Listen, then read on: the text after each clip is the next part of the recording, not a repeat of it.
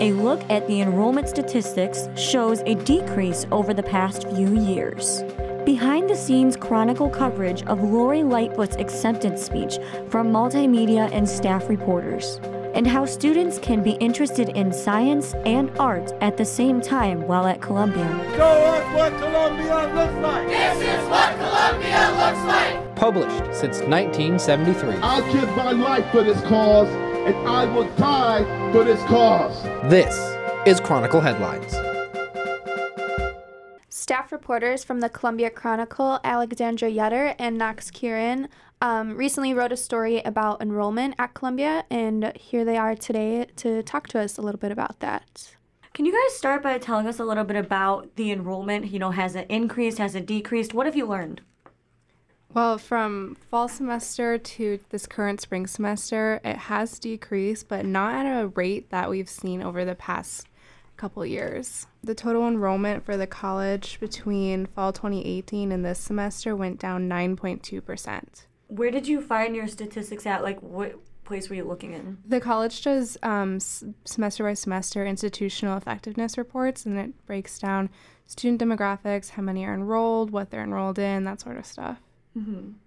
And did you find like why this is happening? Is there a reason for it? Um, I think that the biggest reasons for uh, enrollment decreases. Um, I, I spoke to Michael Joseph earlier uh, today, and he was. Uh, From the, the people that I spoke to, they were talking about how there's not enough scholarships, not enough financial aid, and then um, also that the Columbia environment isn't as friendly as people might expect it to be. also, tuition continues to increase. Um, most recently by about five hundred dollars. Programs have been cut recently, that sort of stuff. No, touching on the tuition increase, is that due to the lack of enrollment? Yeah, if there's not enough students enrolling here, that means this college is losing a major source of income. So they have to make up for that by raising current students' tuition. Mm-hmm. And um, you mentioned that they said the campus isn't as friendly as it seems. Could you like talk a little bit about that? Like, mm-hmm. so for the Mark Rosati and Michael Joseph's new marketing campaign, they're trying to go into communities where we can bring in more diverse students. And uh, those students from diverse backgrounds based on ethnicity or culture or income, they come here and they aren't really getting what they're promised in those marketing campaigns. There's either not enough diversity in the faculty or not enough um, diversity in the actual classes and programs that are offered here.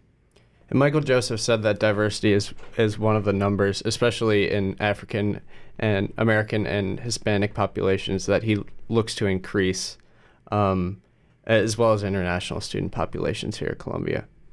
And did they say how they kind of like go about increasing like certain minority groups in the population or? Yeah, um, mainly through marketing campaigns or um, I don't remember what it's called, but in high schools when colleges would come in and do like a booth at college, Recruitments? yeah, recruitments. So they're like targeting specific areas, specifically um, Chicago and Chicago public schools, to bring in more students from CPS. Also, um, partnering with community colleges and bringing in transfer students has been a big thing for uh, Columbia College, especially. I know that we're at, uh, or last year we had about 700 transfer students, and uh, Michael Joseph said he looks to get this number to about a thousand um, soon. Um, transfer students from community colleges like Wabanasi, Well, yeah, Waubonsee Community Waubonsee College. Community College, thank you, um, which we recently uh, updated our, our transfer agreement with. Mm-hmm. And touching on transfer um, students, you know, are either one of you transfers? You know, what was it about the school that made you enroll? And is that something that Columbia should continue to keep doing to increase their enrollment? Yeah, transfer. I'm I'm actually a transfer student, yes, and uh, I I came here because um, it was an art school that was attractive to me because of its diversity, because of its cityscape, and I think that Columbia can continue to um, get transfers not just from those community colleges because I transferred from four uni- or from two year institutions because I transferred from a four year institution, and uh, Michael Joseph said that he's trying to target people at four year institutions as well, but that's a little more difficult because you can't actually recruit at those places, obviously. Yeah, Uh, I would actually. Um, I'm actually a transfer student as well, um, from a four-year university, um, and when, like Columbia, it just obviously like the location and the opportunities. Um, that's basically why I was attracted to it, um, and I'd say they actually because I was going to school in Michigan at the time, and they actually had somebody come out to me um, from the admissions office and like they paid for a dinner and everything just so I could like ask questions and um, they could talk to me about what I was like looking for. Um, so I think they like doing more of that. Um, that's how they're getting a lot of transfers as well. Do you think that they're doing a good job with their recruitment? Um, are they should they be doing more? You know, I like I said, I was also a transfer student. I found Columbia on my own.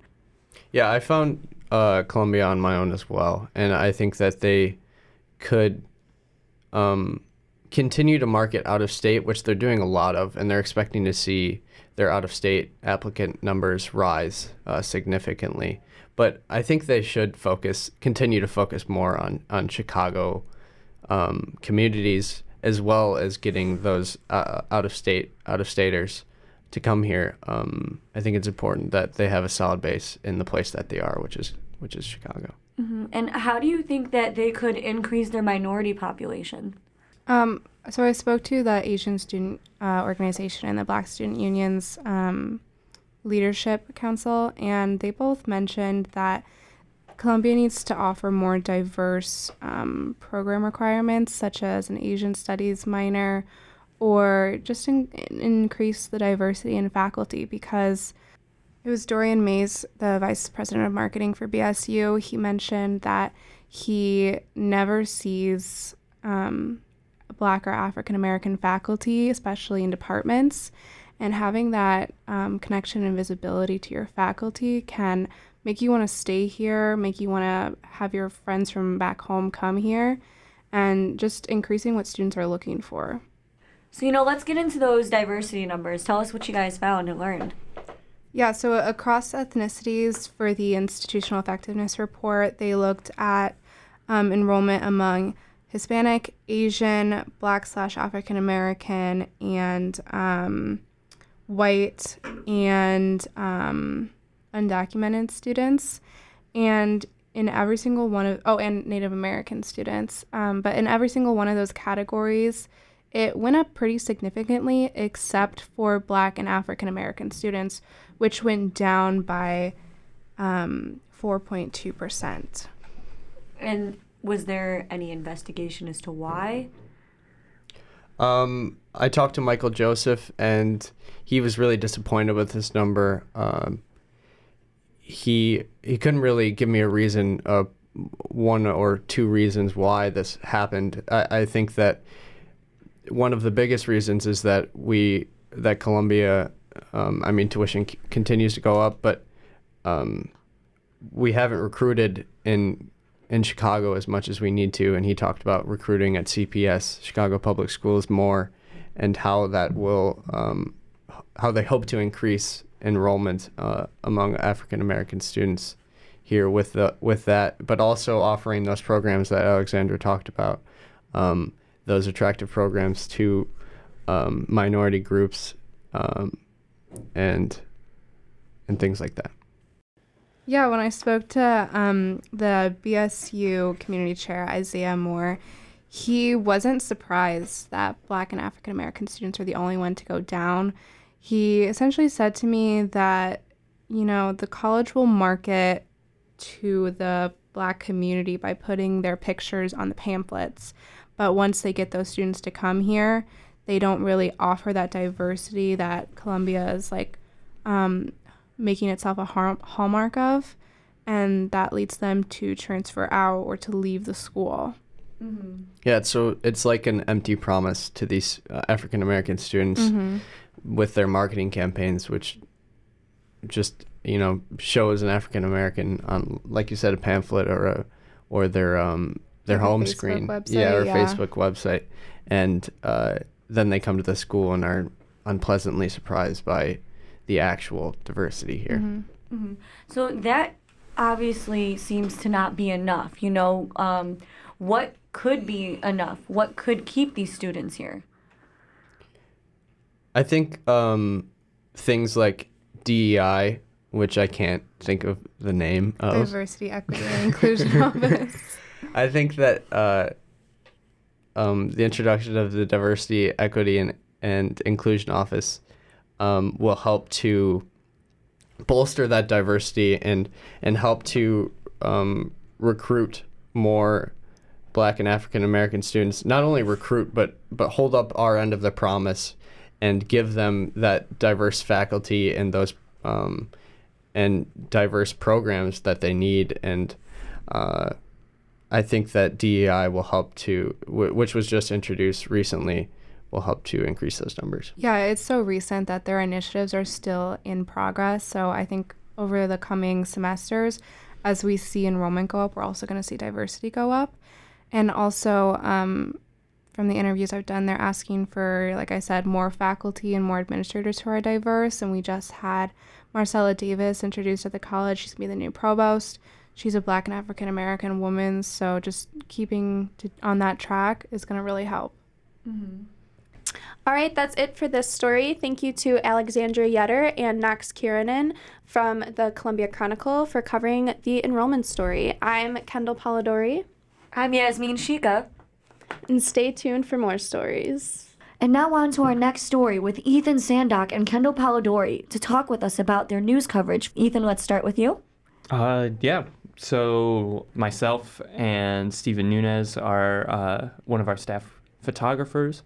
Uh, went out to Lori Lightfoot's, um, I guess, campaign party where she would either be delivering her victory or concession speech, and uh, we were just there to kind of capture what went on. What we uh, what we put out that night was uh, capturing Lori Lightfoot's uh, full victory speech. Yeah, that's not the only thing we captured. Let's talk a little bit about that jolt at the end of the video. Now, did you get scared? Because, you know, a lot of people were saying that you got scared. Tell us what happened there, Oh, just out of 100%. curiosity. Um, so if you uh, if you check out the video on uh, the Columbia Chronicles YouTube page, a little sh- shameless plug, but um, you can uh, you can totally see she's uh, wrapping it up. It's been you know a full um, 18 minutes and 49 seconds of uh, really moving stuff, and um, I don't know why I wasn't expecting it, but uh, the the confetti cannons really threw me off guard, and uh, so um, we got there, and of course, being student journalists, we uh, are given you know the lowest priority. So um, there are usually you know some raised um, platforms for camera people so that you can get up above everybody standing and get nice clean shots. But uh, that wasn't the case, so I was standing next to it because they were all full and nobody was moving, and uh, so I had to pull my tripod up like full extension on the legs and uh, put it on top of my gear bag and everything just to clear everybody. So it was very uh, not super stable. Um, so long as I was holding it, but you know, confetti cannons go off. I jump, the camera shakes, and uh, that's the uh, easily one of the best parts of the video. yeah, now talking about this video, you know, how many views did it get? Because from what I've seen, it's doing Uh, pretty yeah. well. So currently, it is sitting at uh, 3,029. So anybody Wow. listening wants to add one view and be that 30th, get us over that little mark. Let's get over that mark. Let's be the most watched video. here at the Chronicle, we're about transparency. Yes. So we wanted to give a, give the people everything that she said from start to finish. Right. Now, Kendall, let's get to you. You know, what what did you do to cover the election? Yeah, so f- on um, April 2nd, I actually did some coverage for WCRX. Um, and that day, I went out um, near like the Boys Town and Lakeview area. And I basically just walked around and went to different businesses, polling places, um, you know, asked people on the street. Um, I did some interviews with just random people there who, you know, about if they were voting. Um, if they were comfortable, I had them tell me who they were voting for. We talked about some of the major issues that influenced their vote. Um, and I we also included like some advice that they would ha- like say to the person that they were voting for. But a lot of people just didn't want to talk about it because Mm-hmm. I got a lot of people say that um, they were like, you know, tired from the whole election and like they voted, but they really just don't feel like talking about it anymore. Um, so yeah, I was shut down by a couple of people, but the people that I was able to talk to, um, they had a lot of great things to say. Um, I thought it was really awesome just to go out and talk to a bunch of different people, you know, that I wouldn't have otherwise. Um, and, you know, I got actually, uh, it was basically half and half. Like some people were for Toni, but then, you know, some people were for Lori. Um, and everyone really had different reasons as to why they chose the person that they did. So, Now, talking about, you know, why they wouldn't speak, you know, this is a little off topic. I always compare it to, you know, those people in the mall that mm-hmm. they try to, you know, you want a free hair sample. Yeah, and, And, yeah. yeah. and I definitely understand because you know, if I'm walking down the street, like I have somewhere I'm going, you know, like I I really don't feel like talking to a random person. So I definitely understand that because I feel like, you know, that's happened to me before where I'm the person that somebody, you know, wants to ask a question and I'm like, "No, I don't have time." So Or they just keep walking. yeah, so I definitely understand where people are coming from. So I like I give a huge shout out to people that are actually willing to like talk to a random journalism student Right. and you know give them five minutes. It was really nice. Mm-hmm. Yeah. So, you know, what are some other things that you experienced the day of the election, you guys? You know, maybe Ethan, did, there something that you want to touch on that you didn't speak about? Um, well, yeah, I guess like it was interesting because like I guess this is my first job in I guess actual professional journalism, um, and so I've never really had sort of the access to an event like this. Um, I mean, first off, I had never been, I don't think, in a room that was as fancy and as beautiful as the the grand ballroom in the Hilton. But uh, to be just like around that many people, kind of who are there for the same cause, um, the cause being Lori Lightfoot, um, and then to see you know the coverage start as the uh, the polls closed and all the numbers got uh, were being reported. Um, the uh, like the first time that they reported on uh, the polls, it was like ten percent of like all of the all the numbers coming in, and it was a pretty close race for like that first one, and then like literally the next time it updated, it was like seventeen percent reporting in, and Lightfoot shot ahead, and everybody just erupted and like where there was high fives and cheers and tears and everything in between and then just to kind of see that continue. I mean that huge lead that she had um, she held like a pretty like steady 74-ish percent through the entirety of uh, of the night. And then to uh, then I guess like we were all kind of waiting around to hear her talk and give her victory speech. Um, and then somebody came out um, from her team and said, you know, uh, just giving you a little update. Um, we're waiting for you know Toni Preckwinkle to um, give her concession speech before we start. And I thought that was pretty, uh, pretty. I guess it was a, a classy move. Mm-hmm. Just to like wait and let Preckwinkle say what she needed to say, um, or that she wanted to say before, you know, getting up there and like, hell yeah, I won. Yeah, I mean, I mean, like it's understandable, but um, you know, of those speeches, was there anything that really stuck out to you?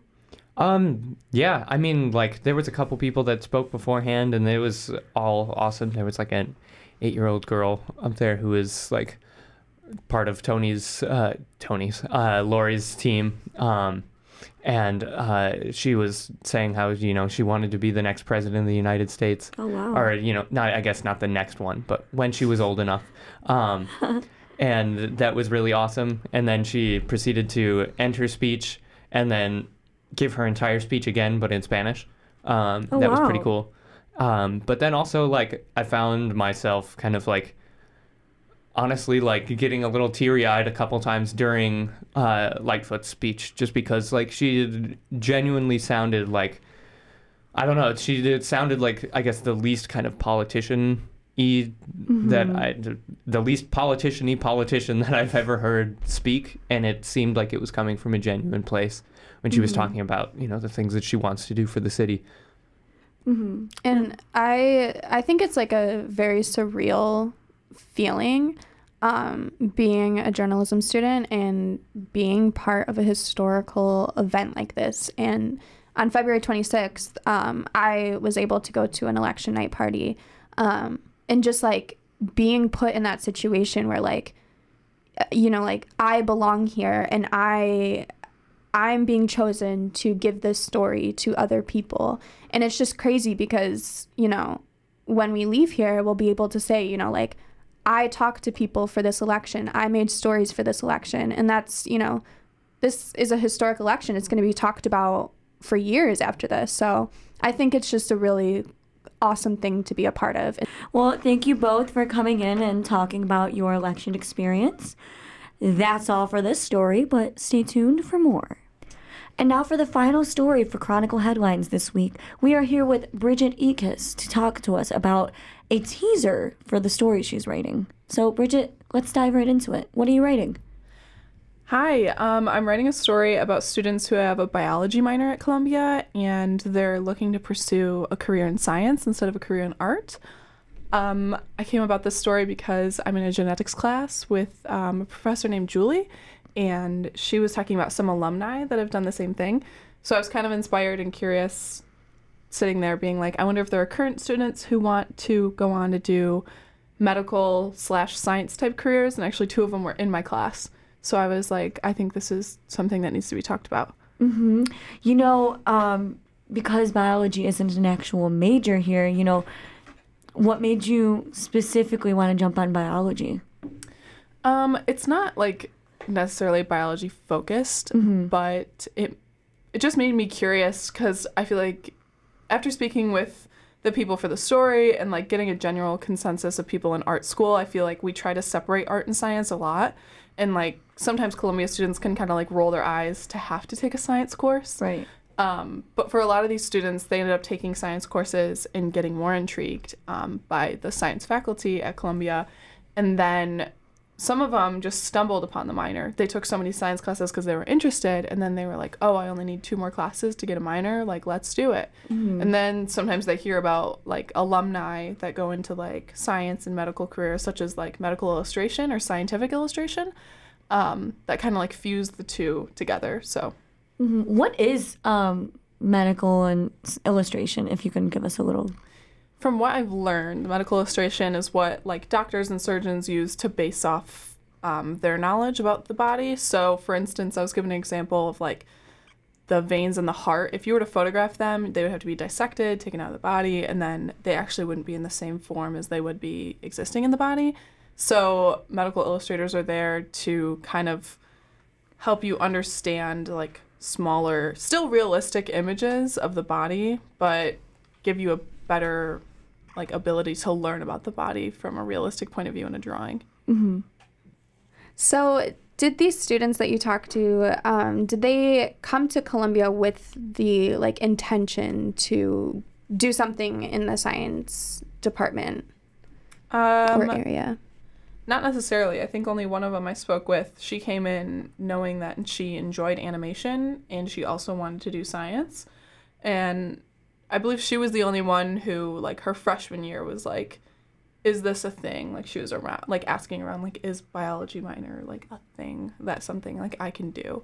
Um, but no, most of them kind of, like, just enjoyed their time taking science classes at Columbia and then they realized that they can use science and art together. So I think it's pretty unique that a lot of them didn't come in with intentions of like coming out on a science track, but a lot of them aren't upset that they went to Columbia. They're they're not like, "Oh, I hate Columbia because it's only arts based." You know, a lot of them enjoyed their time here and like they're happy that they chose to come here. Even one student that I talked to, he's transferring out this semester um, because he wants to go into neurosurgery which is like incredibly challenging, a lot of schooling. But when asked if he was like upset that he went to Columbia, he was like, "No, I'm happy. I really liked the community and I, I really liked the school. Just at this time, it doesn't like meet my criteria." Mm-hmm. And for some students, getting a biology minor, a lot of them want to go into master's programs, and even if they get the biology minor, it doesn't fill out all the scientific requirements that are for these master's programs. Right. So they have to take classes at UIC, they have to take classes at like Harold Washington, community colleges because Columbia doesn't offer like cadaver classes. Columbia doesn't have like a cadaver license, so we can't like dissect humans. Um, so if anything, I think that's one kind of like setback for them is that sometimes they have to like take a gap year and then like fill in more science requirements before they're able to apply to master's programs. Yeah. And, yeah. Do you know how many options like Columbia has, like, for the science department or like area? Like, what? How many minors we have here? I believe only two. There's environmental science and there's biology. Okay. but I know that they are working towards more, and I believe they're trying to do a major as well. Mm, your friend that you said is transferring out for neurosurgery. You said, yeah. Was was that their initial major? No, uh, his initial major was um, contemporary music, so it's the CUP program, Oh, okay. contemporary and urban pop music, and he was going in because he could play multiple instruments, and he really liked, you know, music, and he loved mm-hmm. music, but he said that at a certain point he was kind of just doing music to get a grade, and it became stressful for him, and he felt like that like stunted his creative ability, so he was like. If I'm doing this and I'm getting stressed and I'm just doing it for a grade, then I don't think it's necessarily meant for me. Now, did they choose this new major because of the science classes here at Columbia? Um, some yes and some no. I think a lot of them just had a good experience in their science courses at Columbia because, for instance, like if you take intro to biology here, if you take like genetics, if you take microbiology, like whatever class you take, it's like Columbia class sizes are small. So you're learning in a small environment, so you get more independent attention and it's specific to you. Whether if you were to take it at a larger school, sometimes you can kind of get lost and not feel as comfortable asking questions or being inquisitive about it. And talking with um, Columbia faculty, you know, who who did you speak to for this story? Um, Victoria Can, she's an instructor in biology, and um, my genetics teacher, Julie Minibol, she also teaches um, biology, um, sensation and perception, and genetics. Mm-hmm. And have you talked to any alumni about this? Yeah, I've talked to two. One's name is Elizabeth Moss, and they have gone on to do medical illustration. The other one is Mina Fang. She is pursuing her second bachelor's in neuroscience at Loyola, and she'll be graduating this May, and then attending University of Illinois at Chicago for the PhD program in the learning sciences. So she's going into like the science of learning. And mm-hmm. did those two also say like they had like a pretty good experience at Columbia? Yeah. Everyone I've talked to didn't have a negative connotation about Columbia. They loved their experience that they had and they're really happy that they chose to come here, even if their science opportunities may have been more limited if they went to a different school. Now, is there anything else that you would like to say about the story? You know, you're giving us a little teaser. What could we specifically expect out of this story when it's, you know, released to us? Um, yeah, I think going into it, read it with an open mind and try not to put people in boxes because these students have other interests such as drawing, writing personal stories, journaling, animating. Like they exist outside of what their career path is. And I think that what I've learned from them is that separating science from art and putting these people in boxes and putting your abilities in boxes isn't necessarily the way to go. Well, thank you, Bridget, for coming and speaking with us today. yeah, Um, my pleasure. yeah, look, we're looking forward to your story coming out next week. Thank you all for tuning into this week's episode of Chronicle Headlines. You can check out all of these stories and more in our print edition available on campus, on our website, columbiachronicle.com, and our additional coverage on social media. We are at CC Chronicle on Twitter, Instagram, and Snapchat, and The Chronicle on Facebook and YouTube.